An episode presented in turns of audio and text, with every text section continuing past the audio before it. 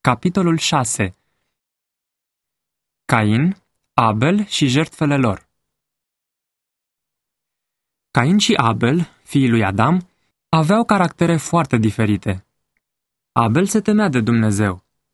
Cain nutrea sentimente de răzvrătire și murmura împotriva lui Dumnezeu din cauza blestemului pronunțat împotriva lui Adam și din cauza că și pământul era blestemat datorită păcatului lui.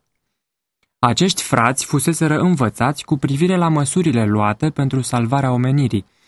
Li se cerea să îndeplinească un sistem de ascultare umilă în care să-și dovedească reverența față de Dumnezeu, credința și dependența de Mântuitorul promis, prin sacrificarea mieilor întâi născuți și aducerea lor ca o solemnă ardere de tot înaintea lui Dumnezeu.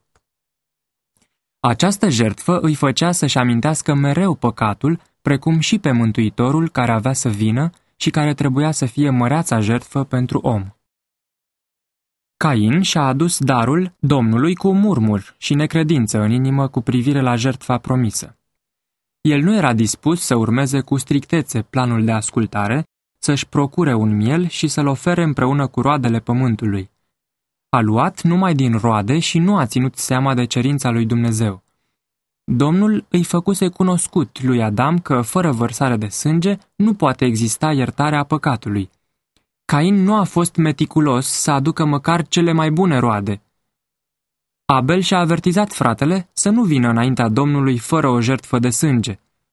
Cain, fiind cel mai mare, n-a vrut să-l asculte pe fratele lui. I-a disprețuit sfatul și și-a adus jertfa cu îndoială și murmur în ceea ce privește necesitatea ceremoniei – iar Dumnezeu nu i-a acceptat-o. Abel a adus din întâi născuți ai turmei și din grăsime, după cum poruncise Dumnezeu. Cu deplină încredere în Mesia, care avea să vină, și cu venerație smerită, și-a oferit jertfa. Dumnezeu i-a respectat darul. O lumină a fulgerat din cer și a consumat jertfa lui Abel. Cain nu vede nicio manifestare ca dovadă a acceptării jertfei lui – se mânie pe Domnul și pe fratele lui. Dumnezeu binevoiește să-i trimită un înger pentru a sta de vorbă cu el. Îngerul îl întreabă despre motivul mâniei lui și spune că, dacă face binele și urmează instrucțiunile date de Dumnezeu, el îl va accepta și va respecta jertfa. Dar, dacă nu se supune cu umilință, dacă nu-l va crede și nu-l va asculta, el nu-i poate accepta darul. Îngerul îi spune lui Cain că nu a fost nicio nedreptate sau părtinire din partea lui Dumnezeu, dar că nu i-a putut primi jertfa din cauza păcatului lui și a neascultării de porunca sa clară, și că, dacă va face binele, va fi primit de Dumnezeu, iar fratele lui va trebui să-l asculte și el va lua conducerea pentru că era cel mai mare. Însă chiar și după ce a fost astfel instruit cu exactitate, Cain nu s-a pocăit în loc să se condamne și să se deteste pe sine pentru necredința lui, el încă se plânge de nedreptatea și de părtinirea lui Dumnezeu. În gelozia și ura lui devine dușmanul lui Abel și locărăște. Abel îi arată cu blândețe fratelui său greșelile și faptul că răul este în el. Cain însă își urăște fratele din momentul în care Dumnezeu își manifestă dovezile acceptării față de acesta. Abel caută să-i potolească mânia, vorbindu-i despre mila arătată de Dumnezeu față de părinților, prin faptul că le-a salvat viața, când ar fi putut să aducă pe dată moartea asupra lor. El îi spune lui Cain că Dumnezeu îi iubește, altfel nu l-ar fi dat pe fiul lui, sfânt și nevinovat, să sufere mânia pe care merita să o sufere omul pentru neascultarea lui. Începutul morții în timp ce Abel justifică planul lui Dumnezeu, Cain se înfurie. Mânia lui crește și se aprinde împotriva lui Abel până când îl omoară. Dumnezeu îl întreabă pe Cain despre fratele lui, iar el rostește o minciună. Nu știu. Sunt eu păzitorul fratelui meu? Dumnezeu îl informează că îi cunoștea păcatul, îi cunoștea orice faptă, chiar și gândurile inimii, și îi spune – Sângele fratelui tău strigă din pământ la mine. Acum blestemat ești tu, izgonit din ogorul acesta, care și-a deschis gura ca să primească din mâna ta sângele fratelui tău. Când vei lucra pământul, nu-ți va mai da bogăția lui. Pribeag și fugar vei fi pe pământ. La început, blestemul asupra pământului nu s-a simțit decât puțin, dar acum asupra lui apăsa un blestem dublu. Cain și Abel reprezintă cele două categorii, drepți și nedrepți, credincioși și necredincioși, care există de la căderea omului până la a doua venire al lui Hristos. Cain, care și-a omorât fratele, îi reprezintă pe cei răi care vor fi invidioși pe cei neprihăniți și îi vor urâ pentru că sunt mai buni decât ei.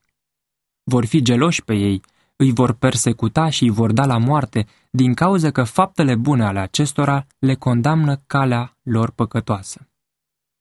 Viața lui Adam a fost plină de întristare, umilință și pocăință continuă. Pe măsură ce învăța pe copiii și nepoții lui frica de Domnul, și-a reproșat adesea cu amărăciune păcatul care adusese atâta nenorocire asupra urmașilor lui. Când a părăsit frumosul Eden, gândul că trebuie să moară l-a cutremurat cu groază. El vedea moartea ca pe o calamitate înfricoșătoare. Pentru prima dată, a făcut cunoștință cu realitatea grozavă a morții în familia omenească prin chiar fiul său, Cain, care și-a ucis fratele. Plină de cea mai amară remușcare pentru propria nelegiuire, lipsit de fiul lui Abel și privind la Cain ca fiind ucigașul acestuia și cunoscând blestemul lui Dumnezeu asupra lui, inima lui Adam a fost copleșită de durere. Cu cea mai mare asprime și-a imputat prima fără de lege el a implorat iertarea lui Dumnezeu prin jertfa făgăduită. A simțit profund mânia lui Dumnezeu pentru păcatul lui comis în paradis. Mai târziu, el a fost martorul corupției generale, care în final l-a provocat pe Dumnezeu să-i distrugă pe locuitorii pământului printr-un potop. Sentința de moarte pronunțată asupra lui de către Creator i-a părut teribilă la început. După ce a trăit câteva sute de ani însă, a văzut că Dumnezeu era drept și milos ca să pună capăt unei vieți nenorocite. Când Adam a fost martorul primelor semne de degradare ale naturii, în căderea frunzelor și în ofilirea florilor, a plâns mai mult decât își plâng oamenii de astăzi morții. Florile ce se ofileau nu reprezentau o pricină de durere prea adâncă, deoarece erau plăpânde și delicate. Dar faptul că pomii cei înalți, falnici și puternici începeau să-și lepe de frunzele și să se descompună, reprezenta înaintea lui dezintegrarea generală a frumoasei naturi pe care Dumnezeu o crease pentru fericirea omului.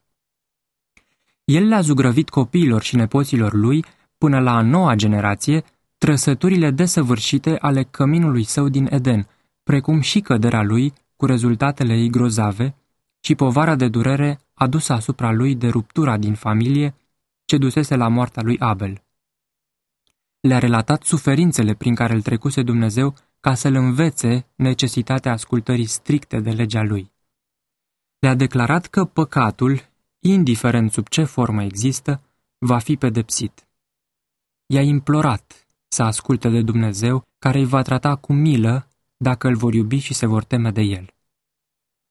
Îngerii au stat de vorbă cu Adam după căderea lui și i-au spus despre planul de mântuire și despre faptul că neamul omenesc nu se afla dincolo de posibilitatea salvării.